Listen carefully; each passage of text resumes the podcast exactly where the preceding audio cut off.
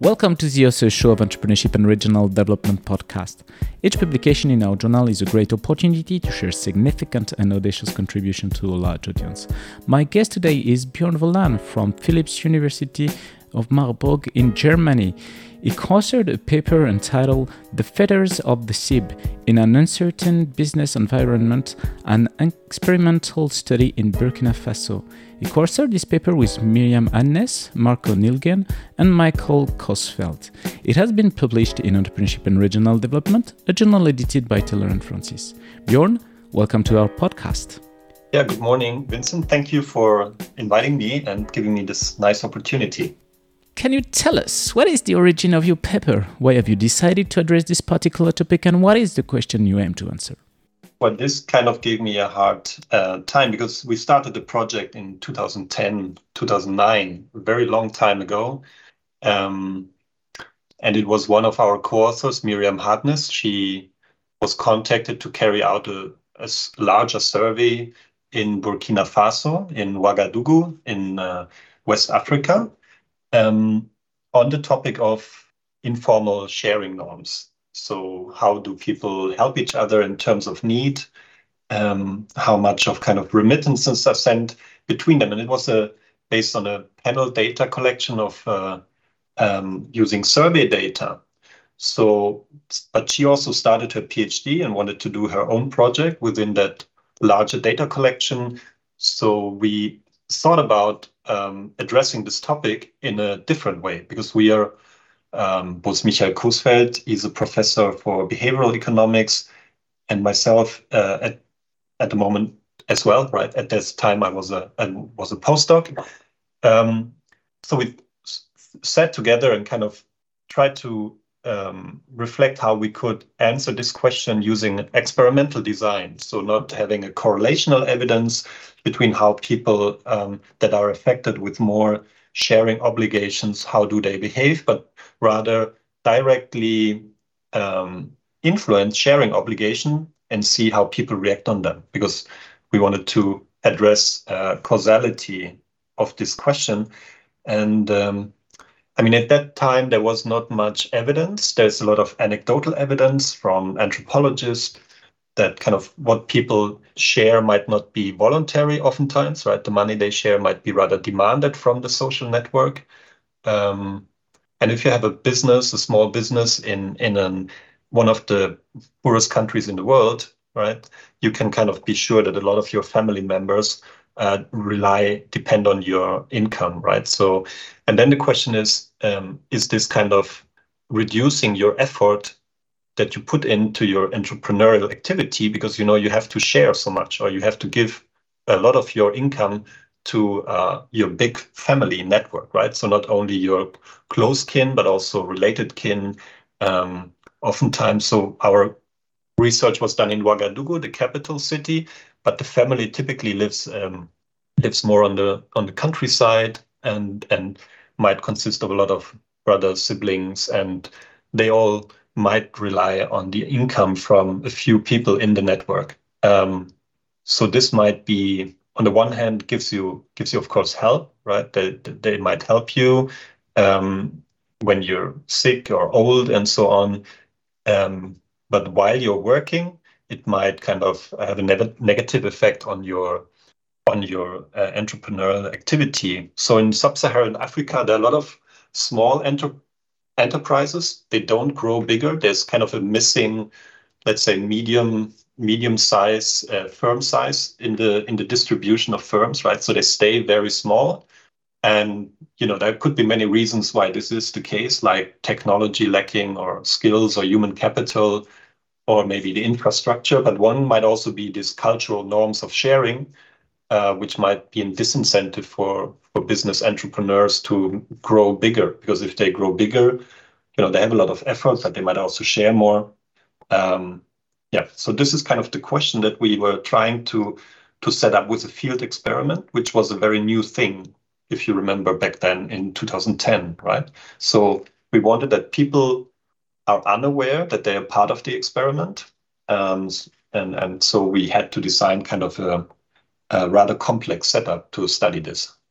What are the, the main contributions of your paper?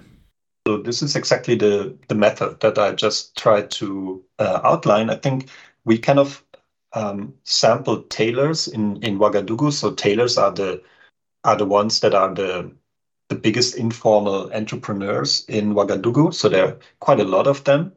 Um, and the confection industry is really yeah, significant in Western Africa. And so the question is, so how can we answer this question in a causal way? So divide tailors into control and treatment groups, um, and and then measure their effort. So that we measured effort later on in how many bags they could produce in 24 hours. So we gave them a job offer, um, and 24 hours later we came and kind of paid them for each bag they produced. And there were two conditions. So the one condition, tailors were not informed about anything. We just say, okay, here's a, um, we have this offer. So a friend of mine is looking for these bags, and we gave a sample bag, how they should look like. We gave some material, and we gave some um, starting money so that they could buy if they needed some some some other material to kind of get started. So they all had the kind of the similar similar environment to work on. So we provided this and then uh, said, okay, so this friend is leaving tomorrow to Germany. Um, so I will come back in 24 hours and collect as much as you produced and pay you accordingly, right? But in the treatment group, um, we had a we had to kind of inform the treatment the the the, the network of the tailor um, in a way that was a bit more complicated. Um, so we had several stages. So we had a census of all tailors. Then we made a survey with all of them. And in this survey, we asked the tailor whom they transfer money to. So, and then we also asked the phone number of the people they transfer money to. And we used that information to actually call the network members uh, in a kind of unrelated thing, right? So they didn't know that this is part, part of course, of this whole study. So the, the network member was kind of we try to call them and we say, okay, uh, we are doing this in this study, um, and we are interested in also again uh, how people uh, in Burkina Faso help each other, and we're asking, okay, from whom do they receive help? And if that network member would would basically come up and say the name of the tailor, we would say, ah, that's interesting that you mentioned a, a tailor because I have a friend who is kind of looking for tailors in, in, in Ouagadougou, and he might have a good, lucrative business opportunity for you, right? And then the, the other person would say, ah, yeah, okay, and and he would give the the address of the tailor, and so that in that case, kind of the the network was informed that there will be a, a bigger offer uh, to the tailor. And when we also came to the tailor, we told him, ah, we got your we got your address from your brother, nephew, whoever we kind of um, uh, contacted during the telephone interview. And so this was kind of the, the treatment intervention that one group was kind of could work without pressure and the other could work with this kind of knowledge that the, the network was informed, right? So the main contribution was setting this up and actually also, so the evidence before was not in kind of field experiments, but in maybe laboratory experiments where um, you know the, the, the subjects they're kind of not tailors and they know that they are an experiment. And there one could clearly see that there is a tendency for people to hide income in front of your family.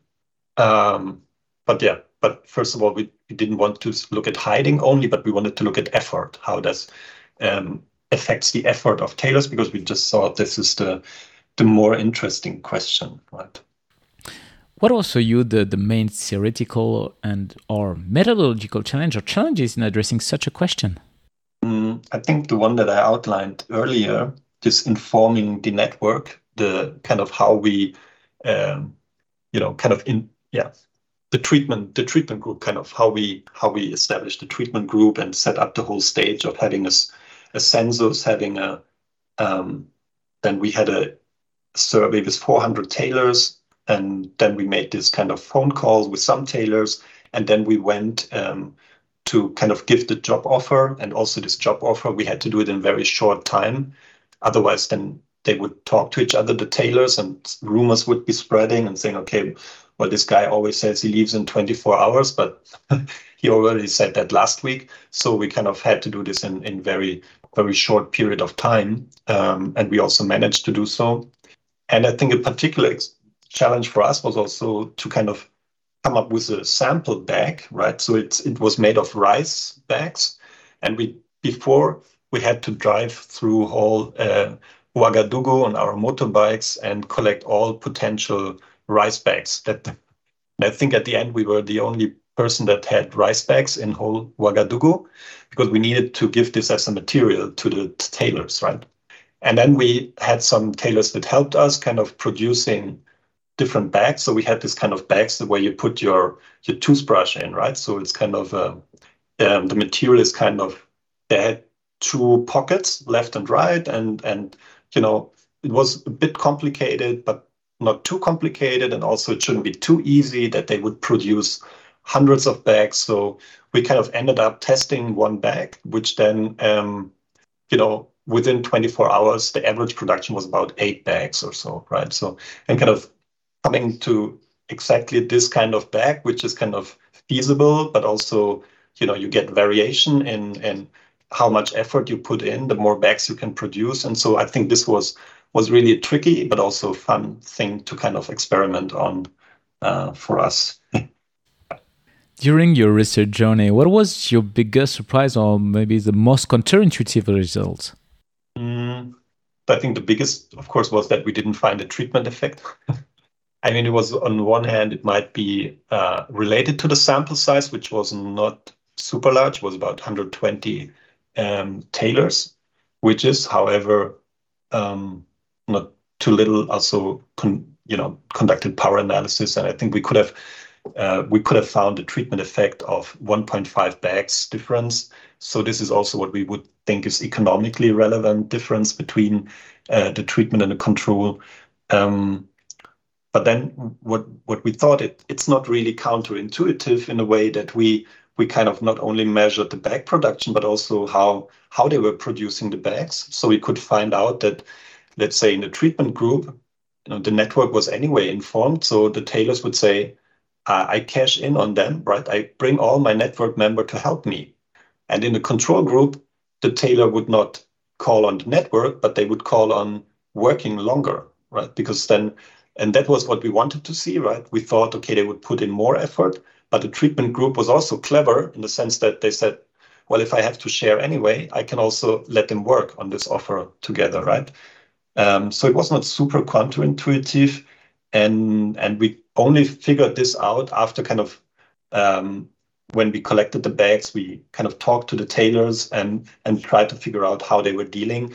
So a lot of them also reported problems that like electricity cuts or uh, the sewing machine didn't work and so on, right? And we we weren't sure whether this was always like a, a true or like rather an excuse. And and we could also see another thing that um, if you encountered problems, let's say self-reported problems, and you were in a treatment group, so where you have your social network that is kind of anyway informed, you know, you you just ask them, and and we could see when tailors face problems, they're much easier dealt with in the in the setting when their network is informed because they call on their network and they can help in multiple ways, right? So so that's why we saw basically no incentive effect that the control group works more because also the control group was facing problems and they couldn't deal with the problems as good as the in the treatment group and the treatment group they they then had a lot of tailors helping so this kind of was offset so there was no no treatment effect um, and we also found that, um, well, which was not counterintuitive, I would say, um, you know, that a lot of tailors did not produce anything. And it was a really big offer. So they could make um, $4 per bag. And, and we kind of compared it to the weekly profit that they make. So by just producing four bags, they would make the whole week weekly profit in very short time. Um, so this is kind of of course, on the one hand, related to problems, but also maybe, you know, a lack of seeing this business opportunity, which might then be part of the the problem mentioned in the beginning. So why do businesses do not grow, right? So they they might not um, see this opportunity as such a big one, and and also this high number of electricity related problems, which is known in Burkina Faso and Ouagadougou, especially in the dry season and when it's very hot. But it's still how this impacts uh, small entrepreneurs. I think this was uh, also interesting for us to kind of see and how how they deal with these things, right? What are the main implications of your work for entrepreneurs, policymakers, managers, or practitioners in general? I think um, yeah, we answered like not the real the question that we're interested in about the cultural norms of sharing. Um, that this is really an impediment to growing of small firms, and we could kind of, in our case, find that this is a very um, you know maybe too short of an answer because uh, the network is really helpful in in many other ways that we didn't think about in the first place. And depending on how you study the question you wouldn't realize right? If you would uh, just do lab experiments or maybe by just looking at survey data you wouldn't see the whole process that is kind of un- unfolding as we saw it within those uh, 24 hours. So i would kind of tend to say that there's an overemphasis maybe on this cultural norm question here in this particular case.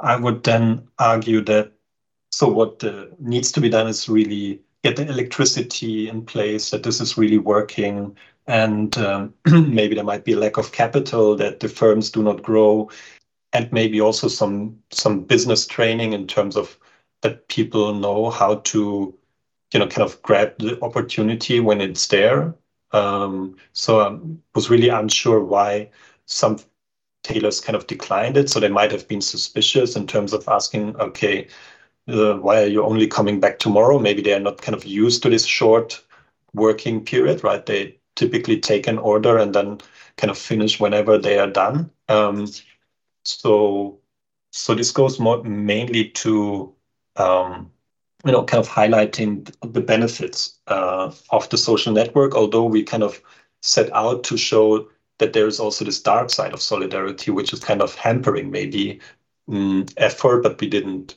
kind of, we rather, again, saw more the bright side of solidarity in this case, that it is really uh, quite helpful for, for these businesses. And especially, you know, also if you think of starting up a business, this is, of course, also done with a lot of family help, right? So they might, um, a lot of tailors got their initial income from their family. So this kind of also creates this obligation of paying back over time, which makes a lot of sense. So it's not um, all this black and white. So there are a lot of nuances in how people share for what reasons, and and they also get something back. Thanks a lot, Bjorn, for participating to our show and presenting your paper entitled The Fetters of the SIB in an Uncertain Business Environment, an experimental study in Burkina Faso. All our podcasts are available on entrepreneurship-erd.com and on the main podcast platforms.